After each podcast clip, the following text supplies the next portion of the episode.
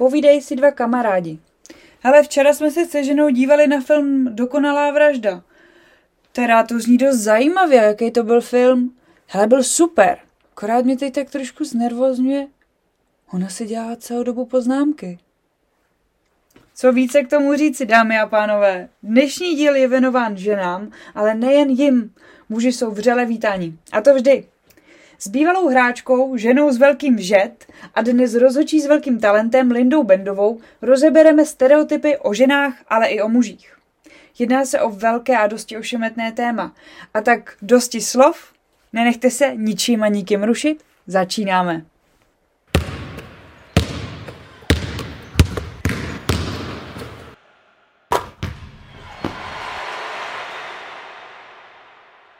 Tak čau Lindo. Čau Maria. Jak se máš dneska?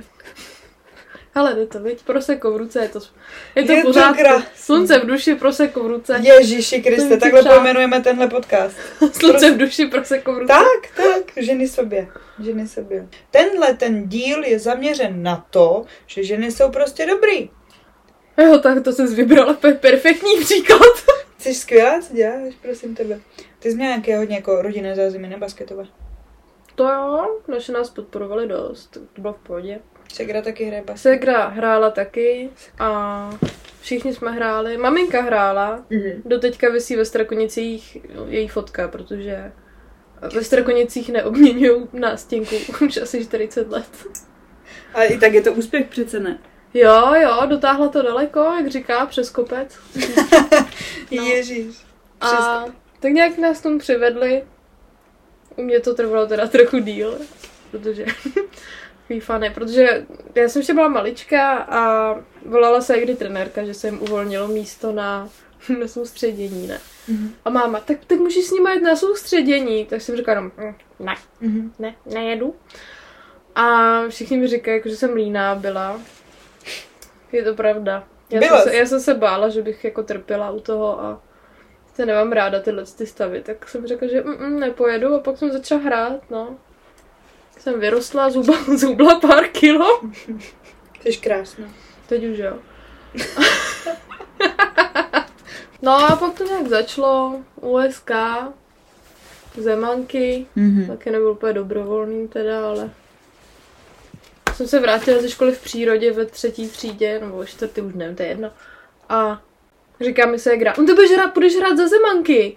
A prostě Zemanky to byla jako fenomén. Mhm. To byl prostě tým, to byl, to byl tým eh, jako jednoho ročníku a se skládal to ko, coach, že prostě chodil do škol Mhm. a vybíral si holčičky. To si taky pamatuju ještě, takhle jsme nabí... na, takový ten nábor ještě, No, takhle no, mi no, taky, no. akorát Pamatuju. prostě ve většině týmu to bylo tak jako přijďte někdo a on řekl tebe chci, tebe nechci, ostatní nechci. No to je No a bylo to hrozně úspěšný, teda jako trošku smutný, že já jsem přišla v létě, to vyhrály asi holky po druhý močera. Mhm. No a pak už jsme ho nevyhráli. Protože byli- přišla Linda. Přišla Linda. Ale jo, tak dobrý, no, tak jsem se jako přidala hned na začátku jako k tomu předání toho, ty paketky, nejlepší, nejlepší tým v Praze. Mhm. Mi tam jako všichni gratulovali za ty úspěchy, který jsem jako Neměla neměla, ale akce dobrá, viď? No, no a tak, tak jsem nějak jako začala, pak to pokračovalo dál. Co pak bylo? Co tým? No, pak se ze Zemanek stali, stala Slávě, Mhm. Tam to bylo rok a půl skvělý, Mhm.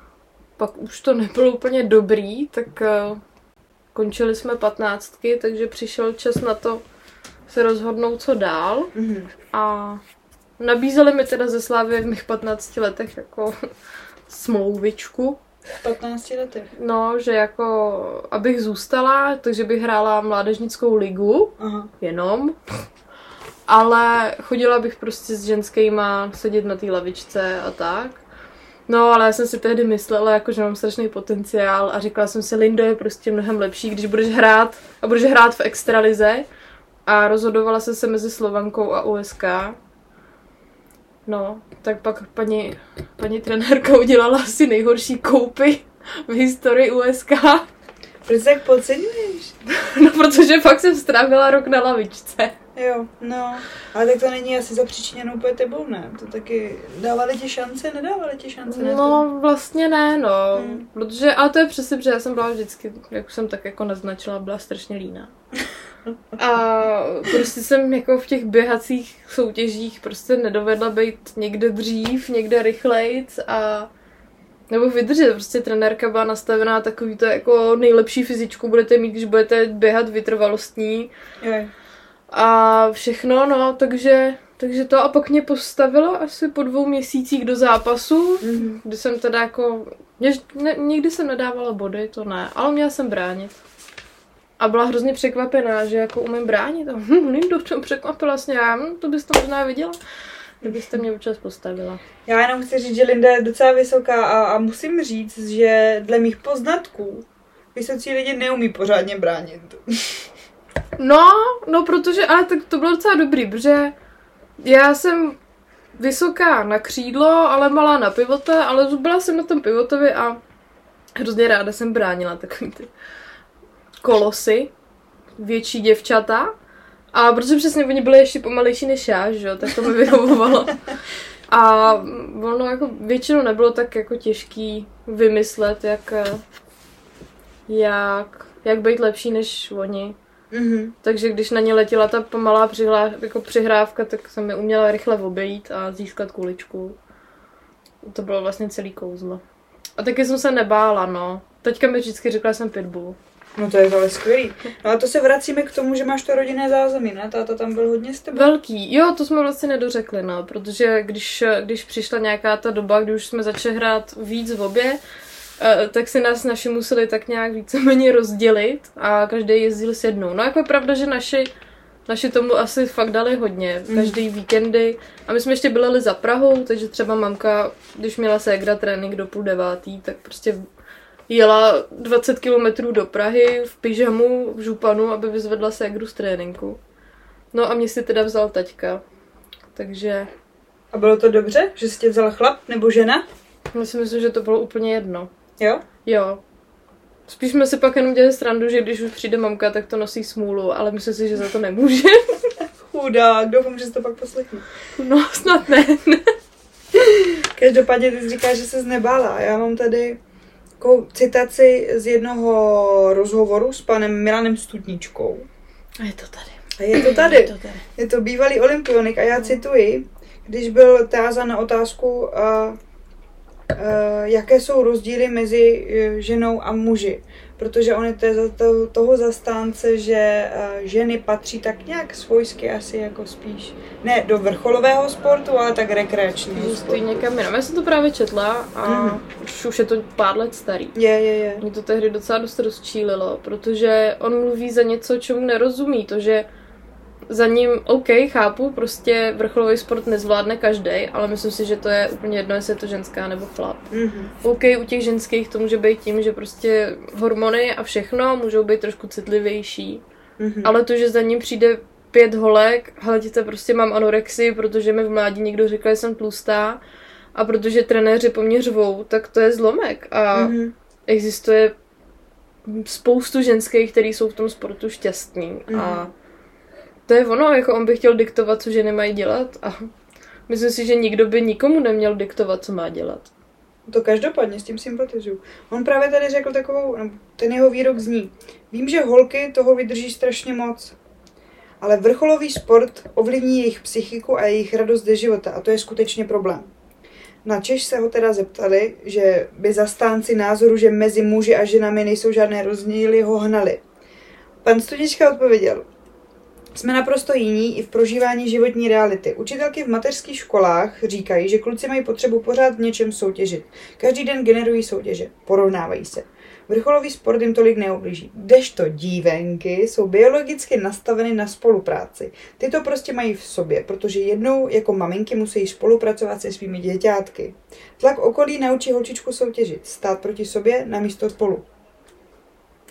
Ambiciozní soutěživé rodiče soutěžili i ve školce a to znamená, že v tom lítají. Co si o tom myslíš? jsme od jak živa už máme jako predispozice k tomu, abychom teda byli spíš uh, těmi maminkami starajícími se, anebo abychom byli vrcholovými sportovkyněmi. A podle mě se to dá trošku skloubit, ale to je jenom můj názor. Já si myslím, že skloubit se to dá určitě. A jsme zase zpátky u toho, prostě každý člověk to může cítit jinak. Nehledě na to, že si myslím, že děvčátka tříletý uh, prostě nejsou ještě nějak ovlivněný ničím, že by jako měly být matky, protože nemají žádný jako funkční hormony a vlastně mm. mezi tříletýma dětma není fyziologicky v podstatě žádný rozdíl, kromě toho, že jeden má pindíka a druhý nemá. Mm. Ale jo, na druhou stranu může to být výchova, protože spoustě holčičkám jako malým říkají, Ježíš Maria, hraj si s panenkama, nebo tady máš kuchyňku a Přitom kolikrát jsou v tom chlapci mnohem lepší. Pan, pan uh, Punčochář je geniální šéf kuchař, pan Polarek je geniální šéf kuchař, není jo, žena. jo, jo. A ty jsi ještě na začátku tam předtím co říkala, no to jsem, jsem to zapomněla. Ten, já ti to klidně no, to vystřihnem, jo. To Off record. uh, vím, že holky toho vydrží strašně moc. Jo. Ale vrcholový sport ovlivní jejich psychiku a jejich radost ze jo, života. To a to je ono. skutečně problém. Jo, já si třeba nemyslím, že to je problém, protože uh, kdybych měla mluvit za sebe, tak mě sport dal spoustu pozitivních věcí do budoucna. Třeba to, že se nerozbrečím, když na mě mm-hmm. někdo křičí, nebo že zvládám stresové situace. Prostě jsem to, několikrát jsem to říkala někde, že prostě, když se zamyslím nad tím, co jsem měla za trenéry, tak ani jeden z nich nebyl emočně stabilní, mm-hmm. nebo vyrovnaná osoba. A prostě jo, dotýkalo se nás to hodně, prostě řvali po nás, deptali nás. Takže na mě, když teďka třeba i na vysoké škole, prostě v normálním životě máš triliony situací, kdy jsi prostě pod tlakem, ve stresu, někdo na tebe řve. A já se nerozbrečím, protože já jsem na to zvyklá a je mi to úplně jedno. A nemyslím si, že by mě někdo, že by mi někdo, že by mi ten basket nějakým způsobem změnil vnímání reality. Mm-hmm. On tam potom někde i to říká, že ženy mají být ženama a já jsem byla ženou i když jsem hrála basket. Akorát jsem byla hubenější, měla jsem větší ramena, ale kluci za mnou lítali i tak. Já jsem si užívala to, že za mnou kluci lítají. Mm-hmm. Akorát jsem se s nima prostě vydala jenom po tréninku, no a... S tím sympatizuju to každopádně. On tam taky mluví o tom, že ženy mohou uh, si mnohdy vlastně vůbec neuvědomují, jak hodně jim ten vrcholový sport ubližuje. No ubližoval a ti? Může... V čem ti ubližoval? Neubližoval. To je přesně ono, jak může chlap vědět, co ženě ubližuje a jak může vědět, že to ubližuje většině nebo všem. Prostě ne. A to je přesně ono, oni si to neuvědomují. A pak tam říká, že, že se jim to líbí, že, ty, že baví vítězství, že se jim líbí, když se na ně koukají lidi. A tak to je přece super, ne? Tak Užívají si to. Měla bych s tím skončit jenom kvůli tomu, že se nějaký pán myslí, že mi to ubližuje. Já si myslím, že ne. Já... Myslím si, že to se ani, prostě ne, jako nevní, nevnímám nic dramaticky, jako co by mi ublížilo. Mm-hmm. Jo, takhle zpětně si taky říkám, hele ty Lindo, možná kdyby si hrála jenom ligu, měla by si čas na, nevím, večírky a všechno, ale Jasně. naučilo mě to disciplíně, naučilo mě to zodpovědnosti, naučilo mě to tvrdý práci, na kterou jsem teda zapomněla, ale... Covid. Covid. ale je to... Mně se tam líbilo v tomhle prostředí většinu času teda. Ale to nebylo o sportu, to bylo o tom okolí kolem a nevidím nic, co by mě, o co by mě basket připravil jako o ženu. Mm-hmm, mm-hmm. No, to je krásné. Já chci jenom ještě totiž uvést to, že Linda je ve šťastném vztahu dvou rozhodčí, takhle podotknu. A Linda má naprosto geniální teorii, pravdivou teorii o tom, co vlastně feminismus je. Což si myslím, že stojí tady eh, za zmínku, protože hodně lidí má milnou představu o tom, co vlastně feminismus je. Protože já zrovna nejsem ten typ člověka, který by loboval za ženy, naopak já jsem taková, že ty chlapy víc mám jako, že se o ně potřebuju starat, než o ty ženy a naopak Linda mě řekla, tak jako hele, takhle to teda není. No, Feminismus je. Ale tím, že teďka jsem se hodně pohybuju v chlapské společnosti tím, že rozhodčí jsou většinou chlapy, mm-hmm. tak jim občas řekneš jako, no jo, jako, tak já jsem taková feministka, vy taky. a oni se, se posrala, ne, prostě jako ne a, já, no a myslíš si, že by měli ženský mít stejný práva jako chlapy pracovně? No jasně, řeknu, že jsi feminista. Jako každý, jsem teďka viděla někde, můžu to říct, terapie sdílení?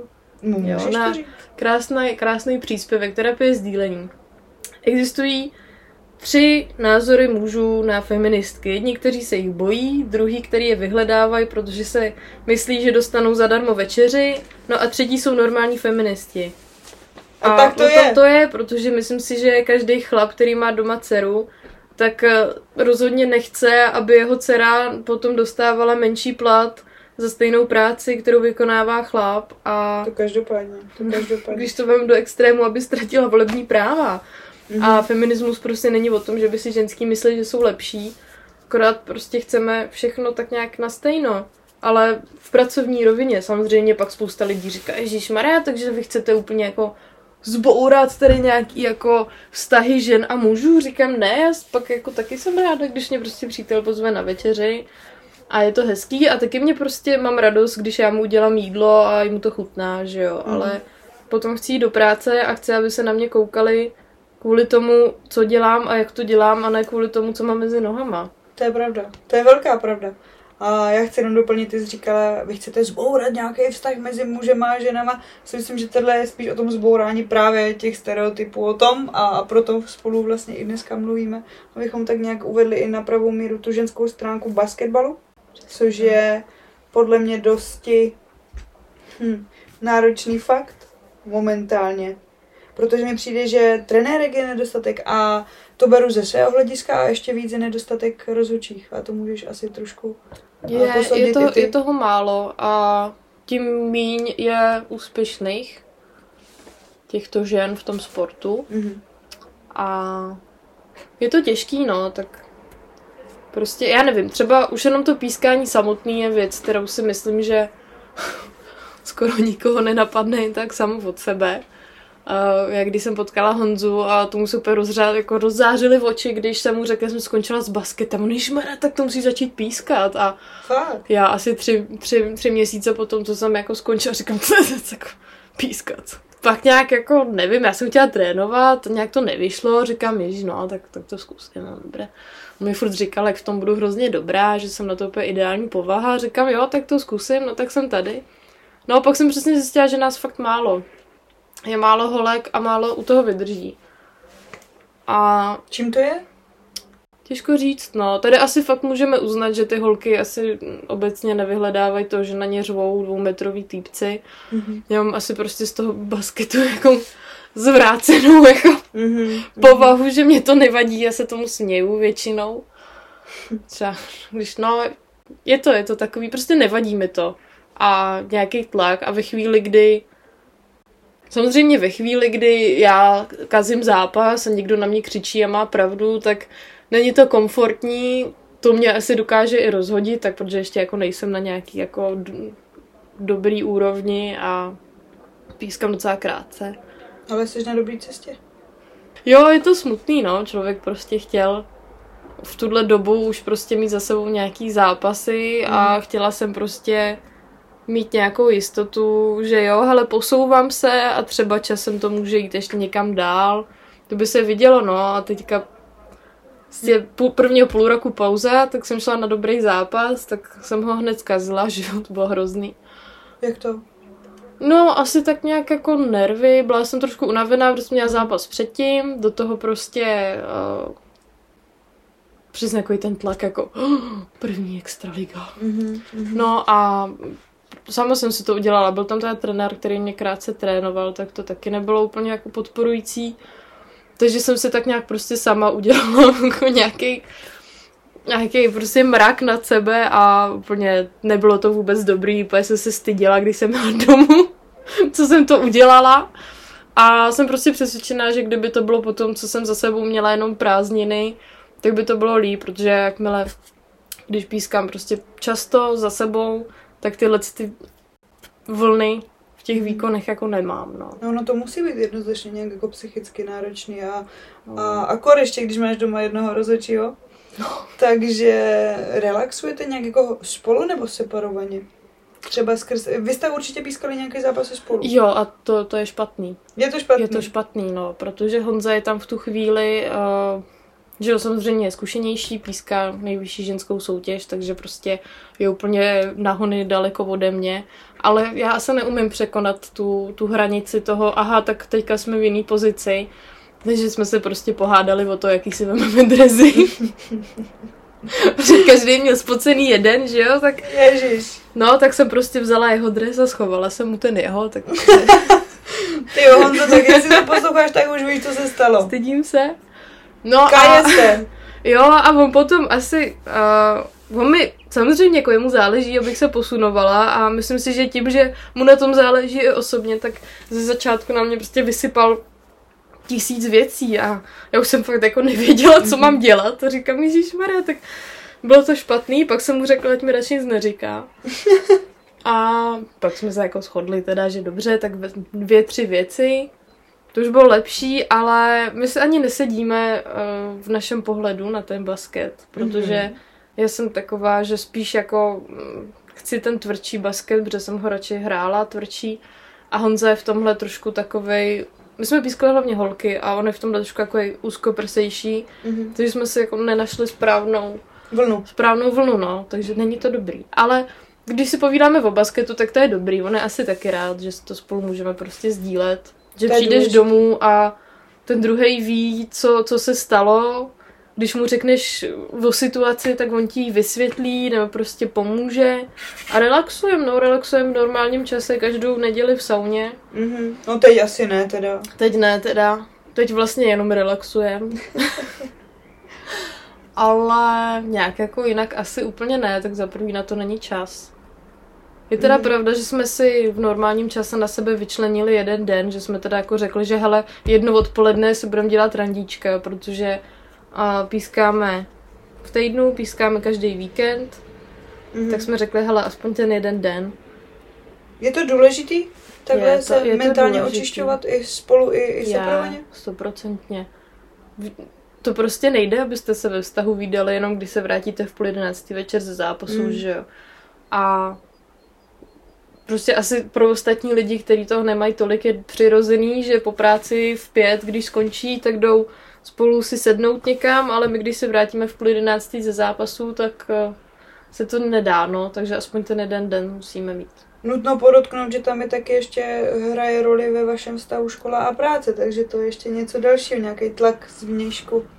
Jo, no, práce. On se učí, takže jako končí dřív, takže to je v pohodě a u mě to bylo s tou školou tak, že já jsem měla volno, když on učil mm-hmm. a pak jsem měla školu přesně vždycky ten jeden den odpoledne, tak potom prostě o těch prázdninách, no to vlastně tak nejsme vůbec spolu. Vlastně přemýšlím, když jsme spolu. Teda, tak teďka přijdeme ještě na jiné věci, než bychom chtěli. A, a, a ještě se tě zeptám, co raději pískáš, ženy nebo muže? Muže, stoprocentně. Jak to? Uh, no, uh, no, protože mi přijde, že se umím líp občas pohybovat v tom chlapském prostředí. A prostě co si budeme povídat, přesně jak říkal ten eh, pan Studnička, že si myslí, že ženy mají eh, spolupracovat, tak já si mhm. naopak myslím, že ženský mají mezi sebou tak nějak přirozenou soutěživost už prostě ve všem. Mm-hmm. Když holka přijde na zápas, tak nesnáší ty spoluhráčky. Prostě je to spoluhráčka, nesnáším tě. A třeba chlapy ty si můžou jít nemají po zápase na pivo, ale my holky ne, my to tak nemáme. A ta stejná soutěživost je i proti, uh, proti rozhodčím ženským. My jsme teda jako hráčky měli spoustu přezdívek pro spoustu rozhočí, ale myslím si, že hlavně teda byly pro ty ženy rozhočí. Mm-hmm. Teď zpětně si uvědomu, jak to bylo špatně.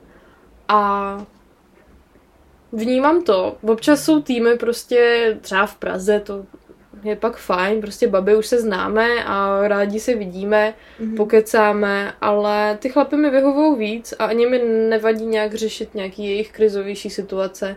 Oni se dají potlamně a je. Oni se dají potlamně, no to je přesně ono, to všichni říkají, že vy ženský, no že zase na druhou stranu si myslím, že je dobrý, že ženský nerupne v hlavě a nezačne prostě pro nás sledovat rozhodčího pohale. Jednou jsem se šla podívat na Honzu a on vyloučil hráče a ten prostě vypadal, že mu jako rozbije držku, takže mm-hmm. Honza před ním tak velmi rychle couval. Až takhle? Tak mám zasáhnout, nemám. pak to naštěstí nějak jako Vyšumělo. vyšumělo, ale jo, prostě tohle ti baba neudělá a tohle mi zase přijde lepší, ale radši pískám chlapy. A hlavně, hlavně mám pocit, že uh, víc jako u těch chlapů vím, co je faul a co ne. Prostě co si budeme povídat, holky potřebují trošku víc těch faulů pískat, prostě menší kontakty a jak už jsem říkala, já teda jako úplně nerada pískám. Takže radši, radši na ty chlapy chodím, no. Je přeci jenom je to i hezčí podívaná. No, v těch soutěžích, který pískám, většinou ne. 60 plus. 60 plus. Jako, když stojíš na těch šestkách a tam si ty pánové prohrabnou ty kuličky předtím, to není úplně pěkný. Kolik, když jim potom máš podat ten míč, že jo, který ti musí vrátit. To úplně jako není hezký, ale je to zábava. Je to oni, oni jsou taky rádi, když vidí ty ženský, většinou se na tebe smějou, že jo, tak já se směju na ně. Takže to nebereš nějak sexisticky nebo něco na tom Ne, způsobu. to ne, to je o tom, že jako je to fajn a přesně je to moje, oni mi lichotí, jak jsem pěkná, říkám, jo, dobrý, pobavím se, ale jakmile, jakmile jdou proti mně, tak já už se na ně nesměju, že jo. Mhm. Tak Mhm. uh, to pak občas trošku blbě berou, Mhm. ale ne, nebyl. Většinou ne, většinou jako pak pochopí, že někde jsou nějaké hranice. Že tudy cesta nevede. No, Ty jsi, ty jsi říkala um, ohledně přezdívek. Já, mě nezajímá, kdo to byl, ale pověz nám nějakou to hezkou. nemůžu říct nahlas. No, tak hele, nebudeš říkat, kdo to je, ale jestli máš nějakou přezdívku, která tam konfigurovala hodně silně, tak ji nám prozrávej. Já se bojím, že když to řeknu, tak eh, To ten člověk pozná. no, No a nějakou, co nepozná? ten, jak mají ty chlapy potom moc namakaný ruce, jak nosí ty melouny, tak, tak tomu jsme taky nějak říkali. My jsme takovým říkali ořech. Jo, no, Kulturista a ořech. no, jo, něco takového podobného to No bylo. takže všude stejný, to je skvělý. To na druhou stranu tak jako, aspoň jde vidět, že to je tak jako um, obou strany, měly více strany. No, Každopádně já jsem se tě ještě chtěla zeptat, teď je takový rozmach, vlastně to není jenom teď, akorát teď se o tom více dozvídáme. Co říkáš na gaslighting? Pro lidi, kteří uh, tohle poslouchají a nejsou si úplně jistí, co je gaslighting, je to forma psychické a vlastně i citové manipulace uh, z pohledu médií většinou s nějakými našimi názorami. Což se teďka momentálně hodně děje v ženském prostředí. hmm. Třeba Megan, Hmm. Miley Cyrus, Beyoncé, Rihanna. Jde to o to, že uh, média nám tak nějak nutí ten pohled, že ti žena- ten pohled. ano, že je až moc, že je až Hmm. moc emotivní, moc přehnaná, nestabilní a podobně. Myslíš si, že to tak jako nějak trošku tam je a jestli to funguje i třeba v tom basketu, protože drby, drby jsou šílený. No v médiích je to stoprocentně, jak si přesně říká tu Meghan Markle, Mhm. tak já sleduju nějakou jako její fan stránku a začala jsem to vlastně sledovat v den jejich svatby. Mhm.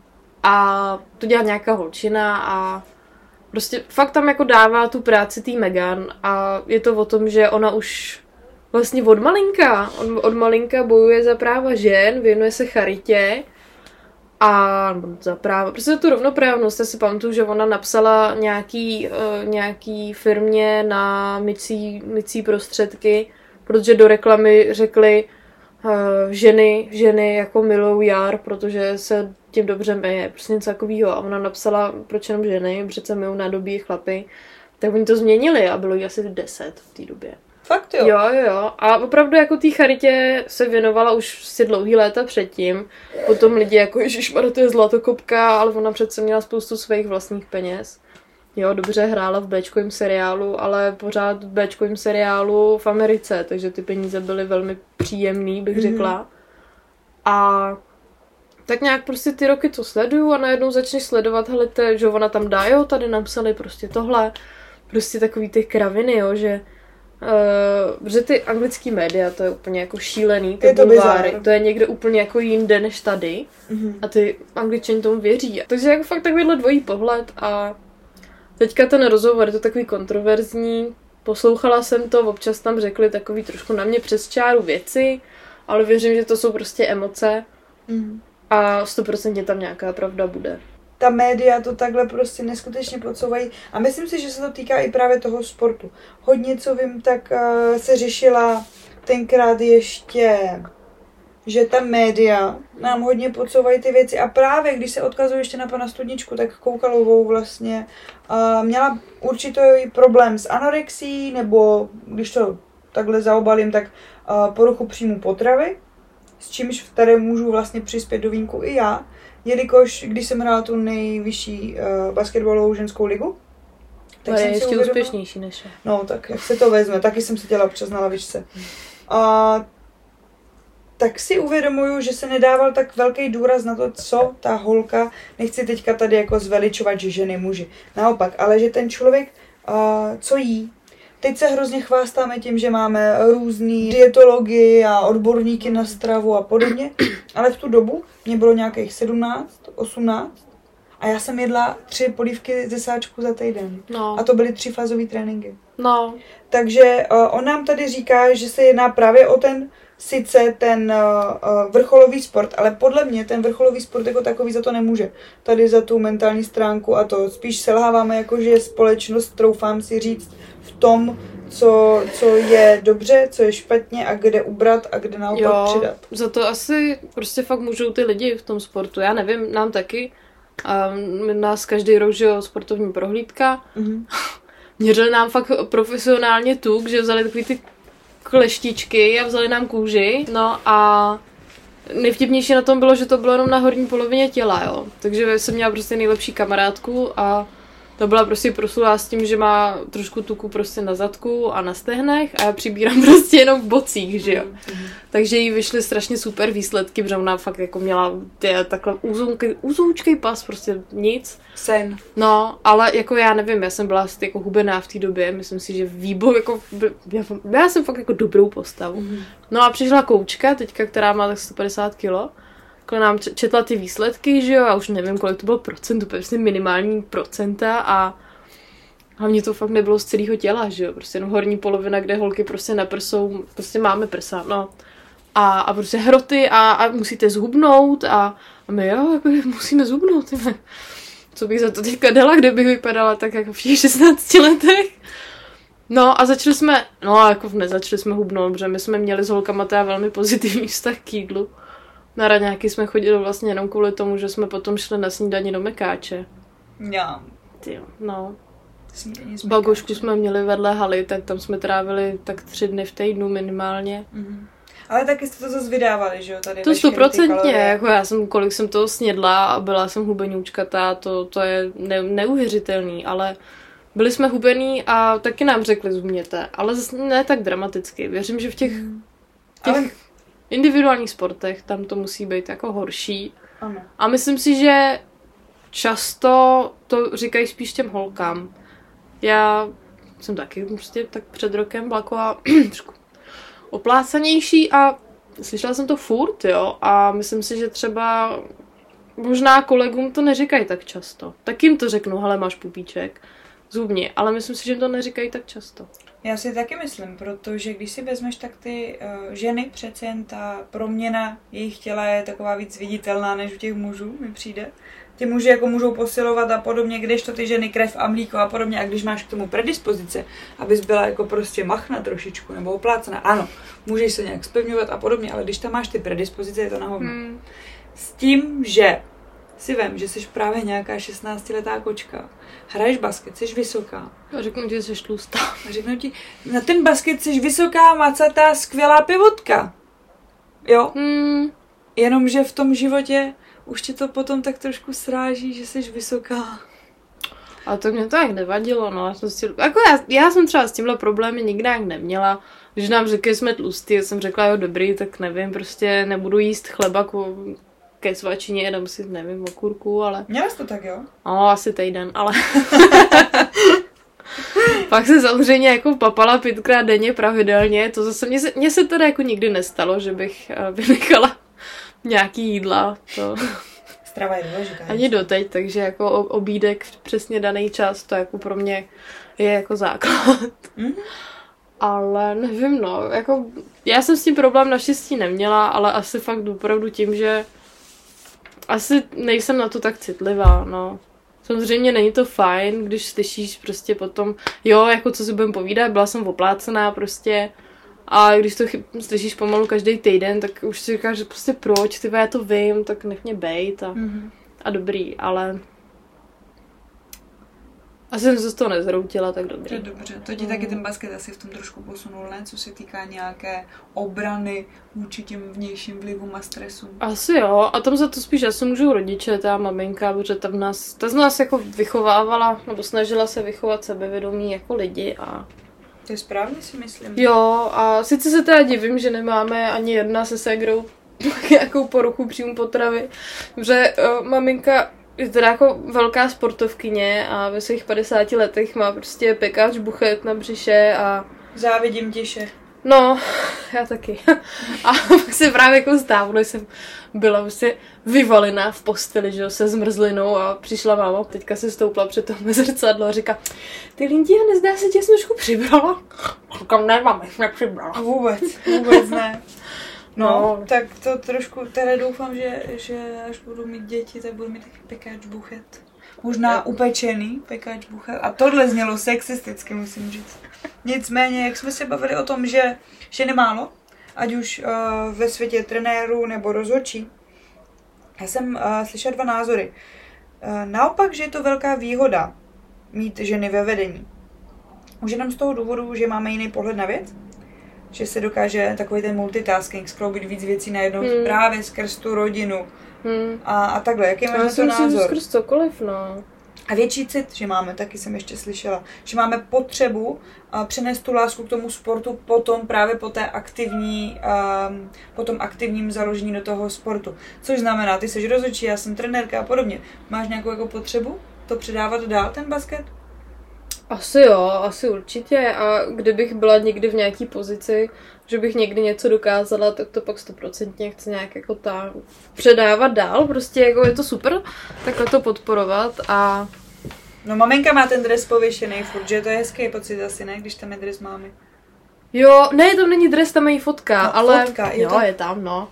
No, možná už jí sundali třeba. A asi tam pár let dozadu tam ještě vysela, ale jo, je to prostě cokoliv a myslím si, že ženský patří do každé sféry a přesně můžou mít jiný pohled na věc, můžou je to samozřejmě jako na individuálních vlastnostech a není to o tom, jako každá žena prostě může být ve vedení, nemůže, stejně tak jako každý chlap nemůže být ve vedení. Prostě potřebuješ tam lidi, kteří na to mají, ale... Jak se pozná, že ten člověk na to má? Tak za prvý tím, že taky sám něco dokázal, za druhý asi tím, že měl by být odolný, měl by být průbojný. Není to easy věc, myslím, takhle se v tom prosadit. To stoprocentně ne. Já doufám, že se mi to třeba někdy povede. Já v to věřím, protože jsi fakt skvělá. Ale lína. No, to je druhá stránka věci. Co s tím? Lína. Cvičíš vůbec nějak teďka skrz ten covid a podobně? Ne, teď píšu bakalářskou práci, takže jenom papám a kinu. To je podle mě problém většiny uh, mládežnické populace teďka v České republiky. Papaji mm. píšou a kino, mm. nebo spíš papaji a kino. No, já jsem... Dneska první... si napsala kolik toho, Lindo? Dva odstavce. No tak to je krása. A jo, tak už je to skoro hotový, ale já jsem v první vlně teda zhubla jako dost, vypadala jsem, no musím říct, že se mi to líbilo. Mm. A to jsem zhubla, tak mám pocit, že teďka v té druhé vlně to pomalu, ale jistě zase se vrací zpátky, takže mám samozřejmě jako, že to, že to dopíšu, tak mm. samozřejmě budu cvičit zase. A... Jo, věříme tomu všichni. Jo, jo, rozhodně.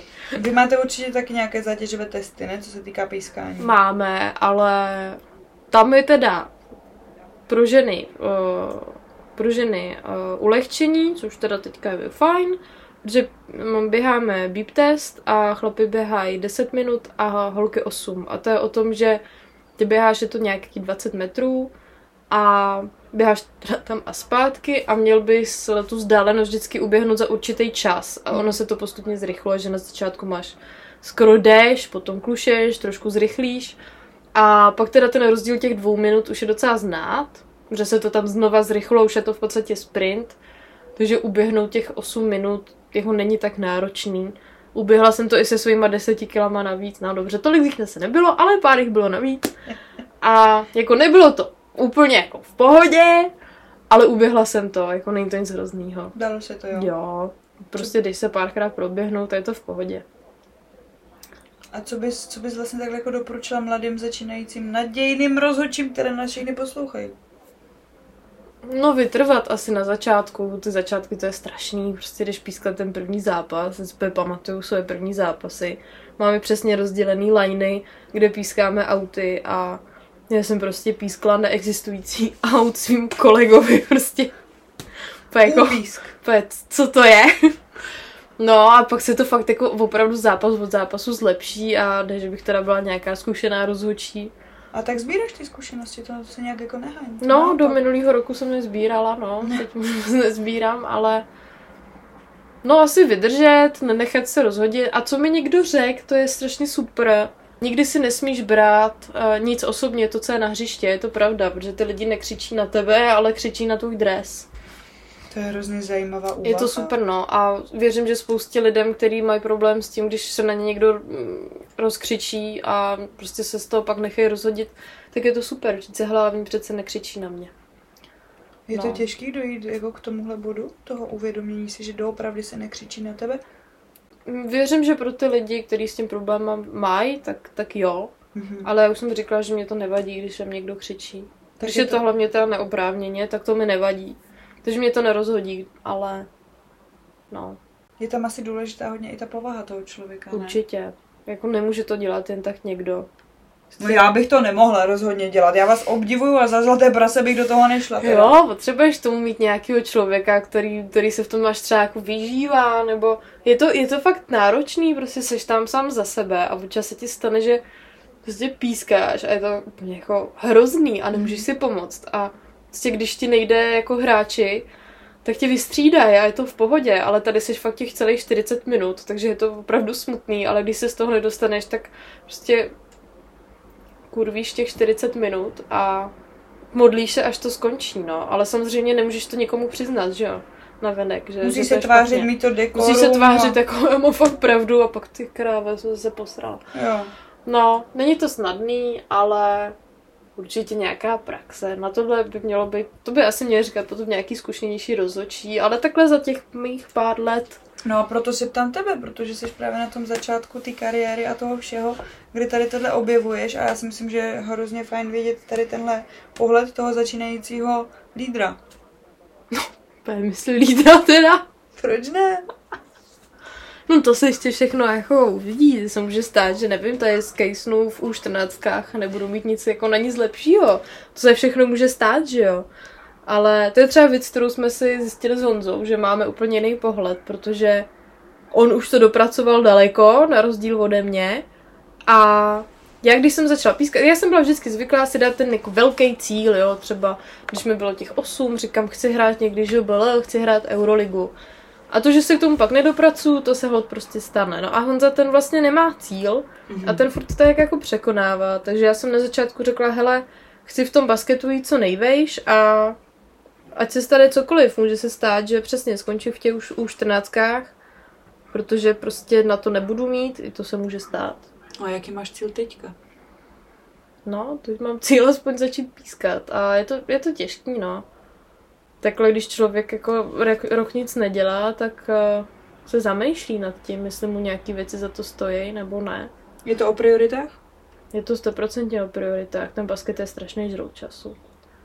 A pak přesně spousta, jako i když pak budeme myslet jako do budoucna, tak pro ty ženský, když mají rodinu, tak uh, musí pak prostě doma říct, hele, jdu na zápas o víkendu a je to pak na tom tátovi, aby, aby se toho ujal, ale máme i příklady těch, kteří to zvládají. Máme kolegyni, oba dva jsou rozhočí. Ahoj Míšo, zdravím. A teďka se jim narodilo druhý mimčo a Míša je odhodlaná, že se vrátí a já jí v tom fandím, protože to je super a jestli dokážou si najít nějaký balans v tom, že budou oba na nějaký vyšší úrovni, tak proč ne? Rozhodně by to nemělo být o tom, že ty jsi ženská a budeš doma. Prostě teď, když nebudu mluvit o nich, tak může se stát, že jeden bude lepší než druhý, tak je logický, že podpoříme toho, co je lepší, ne? No někdo to tak právě nemá. No to to právě, a to je to, co mi přijde trošku jako zvrácený. No a proto já právě nelobuju za ty ženy. Já mám taky tak trošku zvrácený pohled na věc, bych řekla. Ale uh, chybí ti basket, jako mentálně, to pískání, nebo basket jako komplexně? Asi jo. Občas, občas si říká, že Marano, ale když už je prostě, nevím, já mám vždycky krizový prosinec, jo, takový ten konec listopadu. Si říkáš, ty jo, Vánoce daleko, potom jako máš ještě leden únor, pff, už tě to štve, protože prostě jdeš potom na nějaký zápas povinnosti, ale je to fajn prostě jít do té společ... do té společnosti, potkáš prostě čtyři nový kolegy a pokecáš, dobrý, nějaký drama na hřišti, pak máš přátelský zápas. Tak Chybí každý to. člověk vlastně, který ty ho potkáš, tak ti předává nějaké informace, že jo? No, Nějakou jako uh, Jo. zkušenost a podobně. Takže právě potkáš prostě kolegy, který si myslí tamhle to, říkáš si, aha, tak takhle ne. Pak potkáš kolegy, k- tyjo, který, ke kterým máš respekt, tak si říkáš, tyjo, to je super, tyjo. Mhm. Wow. Ještě jsem se chtěla zeptat, sleduješ třeba um, zápasy Honzy nebo klipy potom, když dělá, a bavíte se o tom, rozebíráte to spolu nějak? No, musím. Musíš. Honza tě do Ne. toho nutí? Ne, nenutí, ale Řekni. Tak, ne, ale tak on si střihá to svoje, samozřejmě jako nekoukám se na celý zápasy. Když je, eh, když je teda normální zápas, když je normální život, tak chodím se koukat na jeho zápasy. Jsi mu podporou. Občas jo. Se Když můžu, Občas. Když můžu, když můžu, pomůžu a hlavně, když je ten zápas, že jo, zajímavý. Tak, tak to jo, tak eh, to mi pak říkali, že, že jsem úplně všude. A je za to rád určitě. Je, asi jo. A pak mu můžu říct prostě z nějakého jako rozhodcovského hlediska, hle, tohle se mi líbí, tohle se mi nelíbí a on, jo, jo, dobrý, no. Pak mrknem na klipy a on se mi zeptá, hele, jaký máš názor na tuhle situaci, protože prostě bas v tom pískání rozebíráš ty videa a koukáš na to, nevím, třeba faul a řekneš si, měl jsem ho písknout, neměl a ne vždycky je to úplně jasný. Mhm. Nebo co jsem měl písknout, jestli prostě offense nebo normální faul, jako obranej. Tak on si teď zeptá, no, takže to probíráme dost. Takže je to harmonický. No, no nic, já si potom při, přizvu Honzíka a podíváme se na ten jeho druhý pohled. No, on nemá co říkat, on na moje zápasy teda skoro nechodí, jo. Ale ne. Hm, je to tak. Tak to jako... Protože řekl, že to ještě není dost zajímavý, to, co pískám. Jane, Jane, jestli mě teď právě slyšíš, styď se a kaj se. Ne, já ho tam často taky nechci, že jo. Je to určitě nějaké jako taky, Že pak to člověk zkazí a Nechceš to zkazit on, on to jako komentuje a já se jako necítím, protože nevím, no, tím jako asi, jaký zastávám názory, tak eh, občas tak nějak jako mám ten svůj tlak jako Lindot, fakt bys jako teda měla uh, něco dokázat, když když, eh, když o tom furt mluvíš, no a pak třeba jako to je špatný a jako máš takový pocit selhání sám ze sebe. Jak se vyrovnáváš s takovým pocitem selhání? No, tak jako, mě, jako nepříjemný, no a pak se z toho za pár dní oklepu, no, ale Jak je to prostě probíhá? Jak to probíhá vůbec? Jako tam, jako je ti nějak jako... Já, že prostě přijdu jenom domů jako posrala jsem to, hlavně prostě neskoumej co, proč a jak, ale je to špatný, no a pak si říkáš, ty doufám, že se to nikdo nedozví, prostě. Což asi v tom basketu se jako dozví. To se dozví, že? no a kor, když by třeba potom přišly nějaký zápasy, kdy jsou videa, tak vlastně rozhodčí pracují tak, že vystřihnou svoje špatný videa a Mhm. Ukazují, když to řeknu blbě, tak ukazují, jak se z toho poučili. Aha. A myslím si, že pro mě to bude docela těžký překonat tuhle tu fázi, jako hleďte, koukejte, jaký fenomenální průser jsem tady udělala. Ale prostě musím se smířit s tím, že to dělá každý, no. No každopádně, když No. omylní, jako akorát někdy ty fanoušci mají potřebu to těm rozhodčím říkat, že nesmí být. No tak fanoušci mě nezajímají, ale... Máš to tak, jo? Jo. Nějak je neřešíš. No, když, vaří, když křičí na mě, tak mi to nevadí. Když křičí na Honzu, tak to, to, to, nezvl, to, to nezvládám.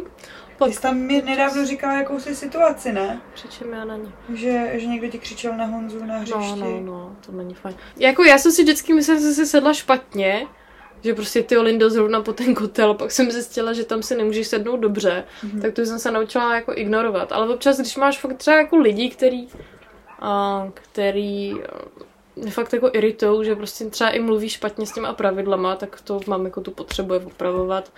A z toho běsním. Nevadí mi, když někdo křičí na mě, ale když křičí na Honzu, tak to nesnáším, to mi vadí. A patří ale podle tebe, ne? Fanoušci i takový uh, na zápasy celkově. Jo, tak toho se samozřejmě nikdy nezbavíš, ale myslím si, že fanoušci by prostě měli být hlavně od toho, aby fondili svýmu týmu, ne aby křičeli na rozhodčí. Si stalo se mi, byli jsme se podívat na, myslím, že to byl Mečer Holek, když nevím, jestli 19, 17, to je jedno. Byla tam maminka, my jsme seděli přesně vedle ní, protože na Spartě, jak moc těch sedaček není, tak jsme nemohli nikam jinam.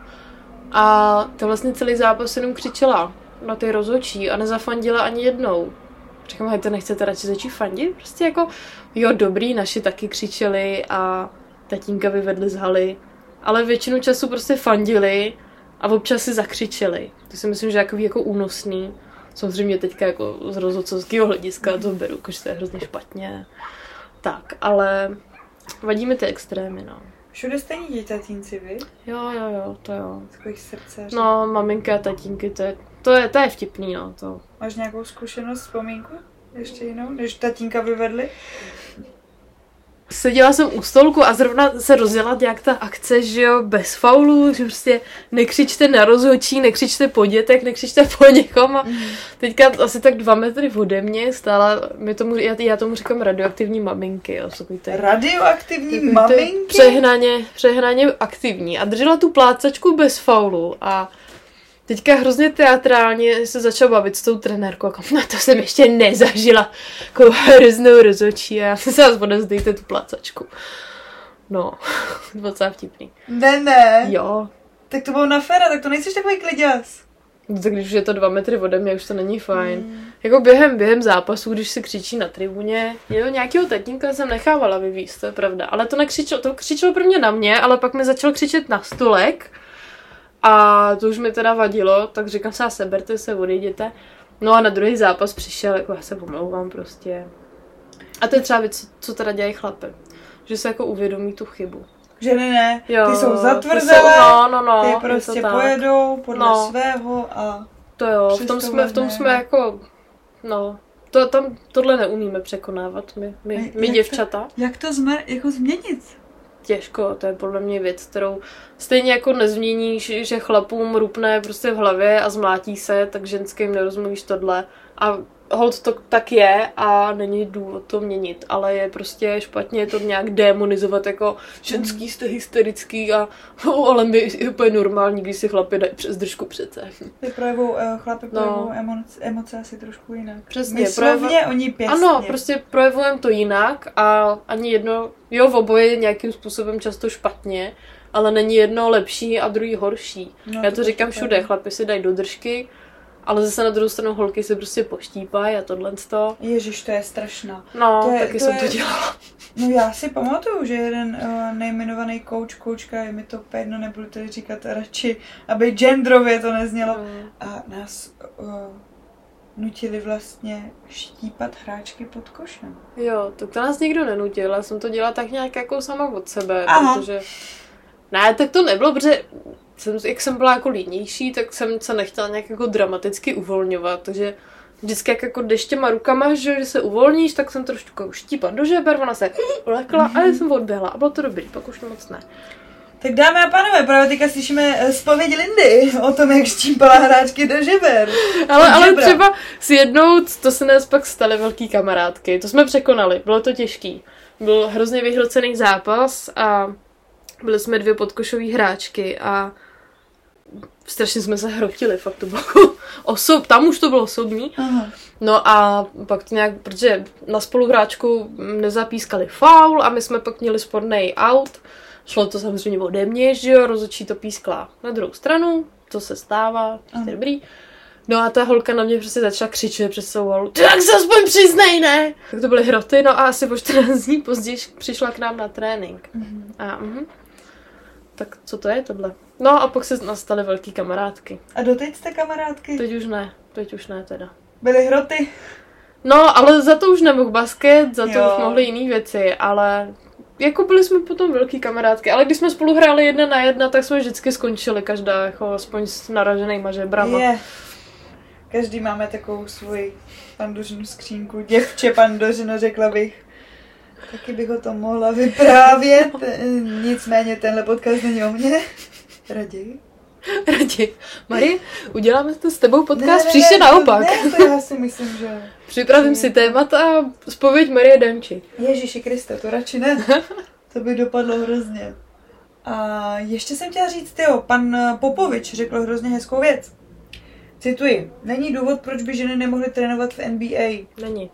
Není důvod. Není, stejně jako není důvod, proč by ženský nemohli pískat NBA nebo jakýkoliv nejvyšší soutěže. Já jenom uvedu do děje, on tenhle výrok pronesl právě, když Becky Hemonová, eh, šestinásobná vítězka hmm. WNBA, a právě odkoučovala jako první NBA zápas a pan Popovič za ní stál s tím, že je skvělá. Hmm, Jaký je máš názor na to? Protože já vím, že hodně mužů se teďka bude jako protáčet oči a podobně, že NBA přece nemůže koučovat žena. No, proč by ne? Tak uh, já to říkám, třeba z pohledu rozočích. My, nebo spoustu lidí řekne, ale dívě holky, ale hrajete jinak. To je pravda. Samozřejmě nikdy nemůžeme hrát na stejně jako chlapy, prostě nejsme, neumíme vyskočit tak vysoko, nejsme tak rychlí, nejsme tak silní, ale myslím si, že ať už máš dráhu jako trenér nebo dráhu jako rozočí, tak přece s těma klukama rosteš od začátku jako trenér, jako rozočí stejně. No to každopádně, jo. No. Já nevím, třeba my pískám stejně chlapy od začátku stejně jako ženský. Mm-hmm. Tak a kluci taky pískají stejně ženský, pískají stejně chlapy a my spolu rosteme úplně někde jinde. A to, že jsme hráli jiný basket, je podle mě velký rozdíl. Stejně tak prostě myslím si, že v porovnání s něk- se spoustou, se spoustou rozhodčích jsem hrála basket na mnohem jí, úplně jiný úrovni než oni. A Mhm. můžu říct, že je kvalitnější basket. A je úplně teda potom jedno, může být borec z nějakého pražského přeboru a být výborný rozočí. Mm-hmm. Protože tam není jako hráč, ale je tam jako rozočí. Teďka mě ještě jako tak retrospektivně došlo, když si vezmeš, tak začátky basketu bývají většinou hromadné. Dívenky a chlapečci dohromady, jeden tým. Ty máš na to názor, je to dobře?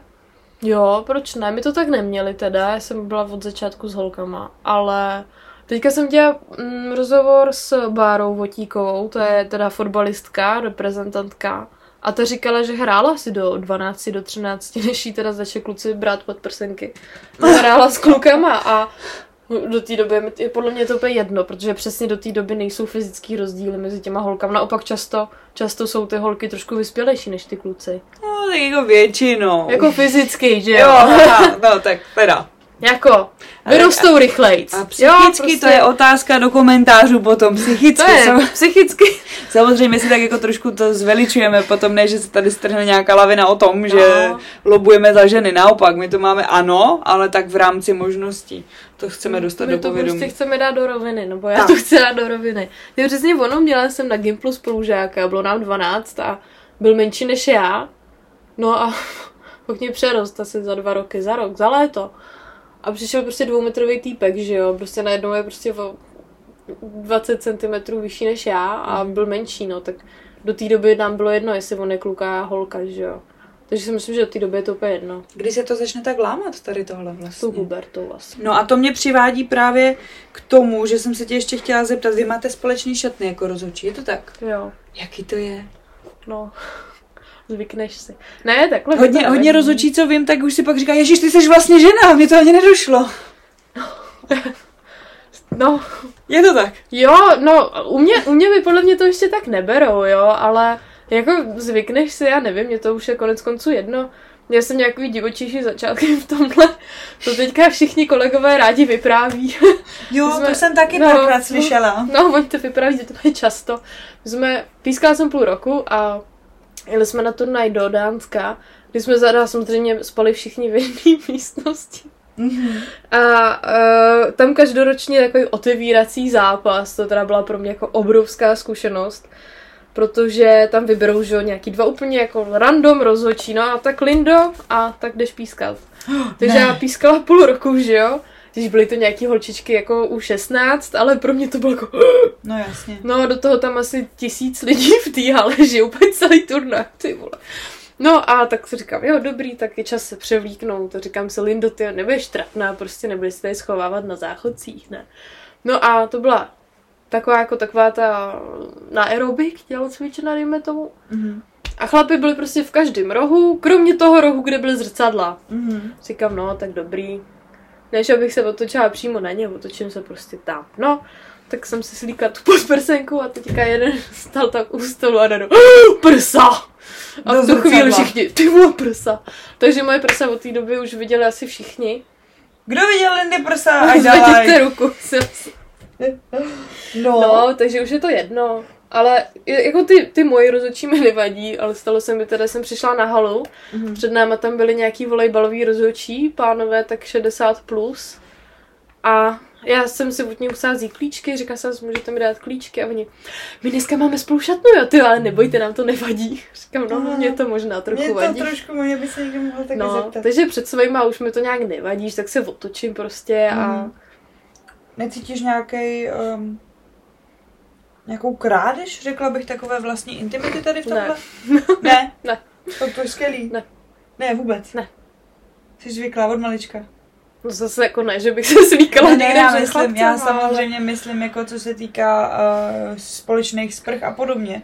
Protože Mm. vím, že hodně holky, co se týká um, týmových sportů, jak se společně sprchují a podobně, Mm. tak už pak neřeší tolik věcí, ani mi to jako nepřijde. Je to tak, přesně, od, od malička, jak jsme žili s holkama. Jo, měla jsem třeba kamarádku, která nikdy jako takhle ty sporty nedělá a třeba se třeba jako styděla sprchovat před mnou. Říkám, jako co je, prostě jsem se já tam nahá, jo, Mm-hmm. v pohodě, ono, aha, mm. No, takže už je ti to jedno a my i chodíme do sauny, kdy jsme fakt jako potom úplně nahý v těch bazencích. Mm-hmm. A to je ta, ten způsob toho relaxu, který Jo. přichází po tom psychickém tlaku no. na tom hřišti, což Jo. je správně. No a už je ti to pak jedno, mně, mně je to jedno. To Dánsko říkal okolo tisíc lidí, že to je docela velký turnaj, takže to bylo určitě nějaký tlak. Ale mě zajímá, jak máš ráda a, ty menší, takové ty domácké turnaje, třeba Kyjov, ten je skvělý, mimochodem. No, já tam nejezdím. Do Kyjova. Nebo na ty menší. Nikam. A, a proč? No, já nevím ani. Jak mám toho basketu asi hodně, tak prostě nemám potřebu a jezdit i o Vánocích nebo takhle o Velikonocích. Jo, třeba ten turnaj Dánsko-Švédsko, tak tam má i své kouzlo, že jsme tam prostě parta, no dobře, byla jsem tam jednou, pak mi do toho vždycky vlezla škola, ale jako klidně pojedu znova, protože to je prdel. A věřím, že i tady, tady to je samozřejmě velká sranda, ale tak nějak, nějak mě to úplně neláká. Mm. Na těch, o těch velikonocích jsme třeba s Honzou byli si zahrát basket, Mm-hmm. což, což mě bavilo. A pak mi úplně vadilo, když jako mě nutili něco pískat, říkám, nechci prostě. Nechceš. No, Tak ono, čeho moc, to je příliš občas, právě ne? no, a já jsem tam byla s tím, že si od toho jedu odfrknout, jedu si prostě zahrát Mm-hmm. a ne, abych tam pískala. To jsem prostě nechtěla. Je to velký rozdíl? Hrát než pískat? Jo. Asi jo. V čem? No v tom, že vlastně no, tam je to těžký, protože mám pocit, že ta spolupráce mezi spoluhráčema než mezi kolegama je samozřejmě bližší, tak si nahráváte tohle. My samozřejmě nějaký komunikujeme, koukáme se na sebe, ten prostě víš o tom kolegovi. Ale tak jako většinu toho času tak nějak jako seš sám se sebou, pak si teda, že jo, během timeoutů popovídáš, řekneš si, jo, tohle je dobrý, to ne. Mm-hmm. Ale ani nemáš ten svůj vlastní jako pevně daný tým. A nevím, no, jako je to, je to jiný. Tak u toho hraní taky asi vyplavíš trošku ty emoce. U toho, u toho pískání musíš mít právě to dekorum a ten klid v ale duši. taky občas, my si děláme s Honzou srandu, no, že, že si emoce chodíme vybít na hřiště, ale to samozřejmě není pravda, že jo? To neděláme. Klidný a harmonický vztah. No, to je přesně náš. Díky basketu. No, jo, nevím, nevím, v čem je to jiný, je to těžký to popsat, no. Ale je to nějaká vášeň, je to láska pořád? To určitě, přesně jsi u toho basketu, já jsem vděčná, že jsem toho mohla zůstat, protože mě by asi jako vnitřně jako vadilo, že jsem darovala 9 let, jsem hrála basket. To je dlouhá doba. 9 let a dala jsem to prostě 9 let svého života. Krásný roky. No, jo, jo, určitě. Jako vzpomínám na to, jsme třeba vyhráli medaily a pak jsme šli tyjo, na mojí první kalbu v životě. Tak, Oh, wow, tyjo, to bylo super. šampion. No, bronzový, ale dobrý, potěší, že jo, lepší než stříbrná. To je vlastně, to je pravda, to mě taky vždycky jako víc To jsme štvalo. vždycky říkali, no, že prostě tu bronzovou si vyhraješ a stříbrnou si prohraješ a to pak nechceš jít úplně kalit, nemáš tu euforii, že jo. To asi ne, no. No a O čem mluvíme? Uh, o tom, že devět let si hrála Jo, jo, no takže jsem ráda, že jsem to jako nezahodila jako blik a nazdar, ale jsem tak nějak u toho Mhm. a dává mi to i do teďka, i do toho pískání, prostě vím, jaký to je, že ty hráči trénují každý den a není to o tom, jako že jsem si někde kdysi dávno pinkala jednou za týden a teďka budu dělat tady, jak to umím. A no teď už to teda neumím, ale zažila jsem to, i když jsem samozřejmě nebyla nikdy žádná hvězda, nebo No třeba jo, třeba to je jenom tvůj pohled nějaký na to. No, já si myslím, že to není jenom můj pohled. Ale prostě zažila jsem to aspoň. A dalo no, ti to hodně, ne? Dalo mi to dost. Jako každodenní trénink. Já si jako zpětně říkám, jak jsem to zvládla, jo. Každý den v půl sedmí vstát, pak jsem byla do školy a my jsme se zrovna ten rok, co jsem začínala, přestěhovali na druhou stranu Prahy, takže jsem tak tři čtvrtě hodiny jela jenom na trénink. Potom Hmm. jsme tam s holkama vždycky byli tak hodinu, hodinu a půl předem, aby jsme si popovídali. A potom jste byli na tom mykáči. Pak jsme šli do té... Ne, po, po, po trénincích večer jsme chodili do Bagošky. To bylo jako pevně den. A. Na omykáči na snídaně, Bagoška na večeře. No, pak hodina a půl trénink, tak nevím, začali jsme třeba v sedm, v půl Mhm. devátý a měla jsem počítaný, že za hodinu a půl po konci tréninku jsem se dostala domů. To je třeba v. 10. No, protože že jo, než se protáhneš, než se umyš, než se oblečeš, než se vykecáš, dojdeš na tu, než ti jede tramvaj, než ti jede metro, než ti jede bus. Jak to šlo uh, zkomplementovat s tou školou? No, já jsem měla individuál, za co jsem teda ráda, protože prostě bych se asi fakt nestihla učit na testy, nebo třeba prostě, to mě pak hrozně bavilo učitele, jako no Lindo, proč se neučíš o víkendu? Říkám, no my jsme jeli do Brna. A oni, no ale tak přece ten zápas netrvá celý den. Říkám, jo, ale cesta po D1 trvá celý den. A vlastně neučíš se v autobuse a večer po zápase fakt jako nemáš na to si sednout a učit se. Takže jsem si prostě mohla, mohla jsem si odkládat testy a hlavně to bylo o tom, že jsem mohla chodit na tréninky. Protože když my jsme měli každý týden jiný, jiný čas tréninku, Mhm. nám pos, posílala vždycky trenérka rozpis Mhm. a stalo se, že mi se mi to krylo se školou, tak jsem prostě nešla do školy a šla jsem na Mhm. trénink. Takže bychom to zhodnotili, že to je strašně krásný, ale zároveň hrozně náročný. Je to náročný stoprocentně a Jako každý sport určitě. jo, rozhodně, každý, každý sport na nějaký vyšší úrovni je Mm. úplně šílený. Třeba obdivu krasobruslaře nebo hokejisty, který Mm. chodí dvakrát denně na trénink, to, to je maze, to stávají ve 4 hodiny ráno, já jsem stávala až těch půl sedmí, že jo. No, to je taky pravda teda. Luxus. To je, to, to, je, to je luxus. Dobrý. Ale tak volný víkend. Když jsem skončila, tak jsem se rozbrečela. Upřímně jsem se rozbrečela, že jako mám volný víkend a můžu někam jet za chlapcem. Říkám, oh, ty, Maria, prostě. Já jsem ani nechápala, že třeba můj eh, poslední zápas je doopravdy můj poslední, protože jsem se ani neuvědomovala. Já jsem to nevěděla. No, tak nějak právě. No. Vůbec jsem si to neuvědomovala, že by tohle mohl být No. a můj poslední zápas a jak říká Michael Jordan, že užívej si každou hru, jako by byla tvá poslední. Tak jako nabilo to toho dojmu doopravdy až potom, co jsem si to jako zažila. No, nám to, já ani ne, nám to tak nějak trenérka zkazila, protože my jsme dopadli, byli jsme čtvrtý na Final Four, takže trenérka byla nasraná, že nemáme Mm. tu medaili. No a pak řekla takovou jako super věc, jako, že příští rok asi bude muset zredukovat tým, nebo že se prostě budou nějaký změny. No a to je, myslím, jako vlastně ten starter, co mě jako tak nějak na, nahlodalo, proč skončit, protože jsme najednou s holkama začali přemýšlet, tyhle život bez basketu, ty, do té doby nás to nenapadlo, že jo. Pak, to jo, ty jo, vej, ty jo, to by nebylo špatný, ale my bychom mohli jít třeba odpoledne na kafe, nebo Mm. mohli bychom jít na ten víkend někam, mm. ty jo, wow, říkám, to je super. Pak jsem měla uh, na tábor jako vedoucí, hrozně mě to bavilo, že jo, začala jsem pít, jako zábava prostě, říkám, ty to je super. No a teďka najednou vzadu mě bodlo, ty Lindo, ale už je nevím kolikátýho července a Mhm. měla by začít běhat, jinak nepřežiješ soustředění. Mhm. Říkám, to já mi se nechce. Ale neděláš to asi jenom jako z povinnosti, ne? Jako, že, že by to... Teď? No. Ne. A tenkrát jsi to dělala z povinnosti?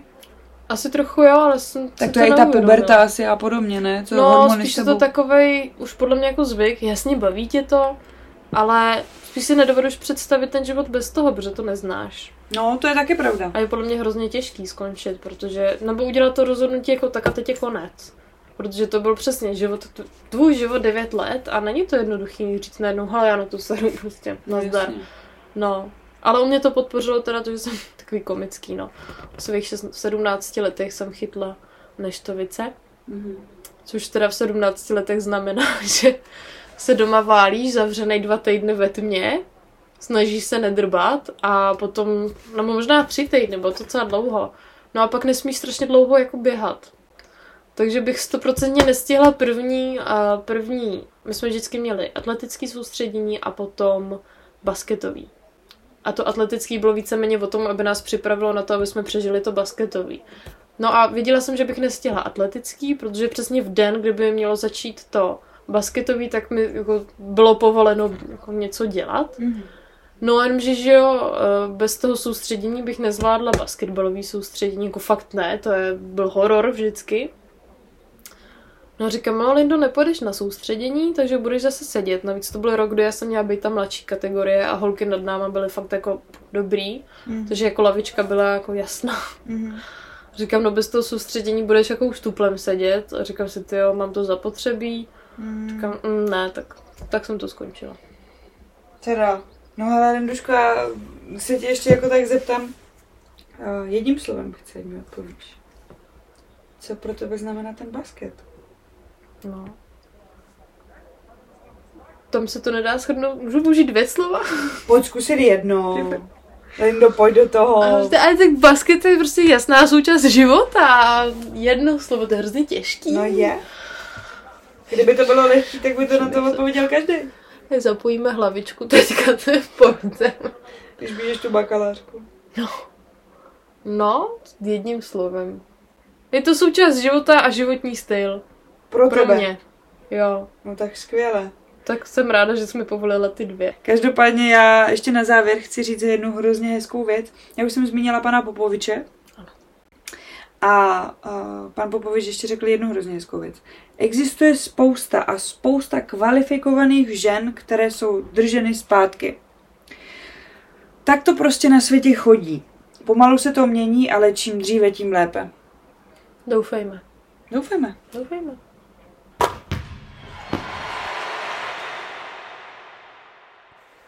Ne. Já jsem doopravdy nelhala o tom, že dnes máme před sebou dost velké a ošemetné téma. Co si ale myslíte vy o době, ve které žijeme, dost specifické době, bych řekla. Době, která nikomu jen tak něco nedá a neodpustí. Na hřišti, ale i mimo něj. A za to máte můj dík. Dík všem ženám a všem mužům, a to bez rozdílu. Tato a další důležitá témata uslyšíte na druhé lajně a proto si vážíme doopravdy každého sdílení. No, a kdo ví, třeba ten příští díl bude věnovaný pouze a pouze našim mužům. Děkuji vám všem moc za poslech a mějte moc hezký den. Těšíme se na druhé lajně.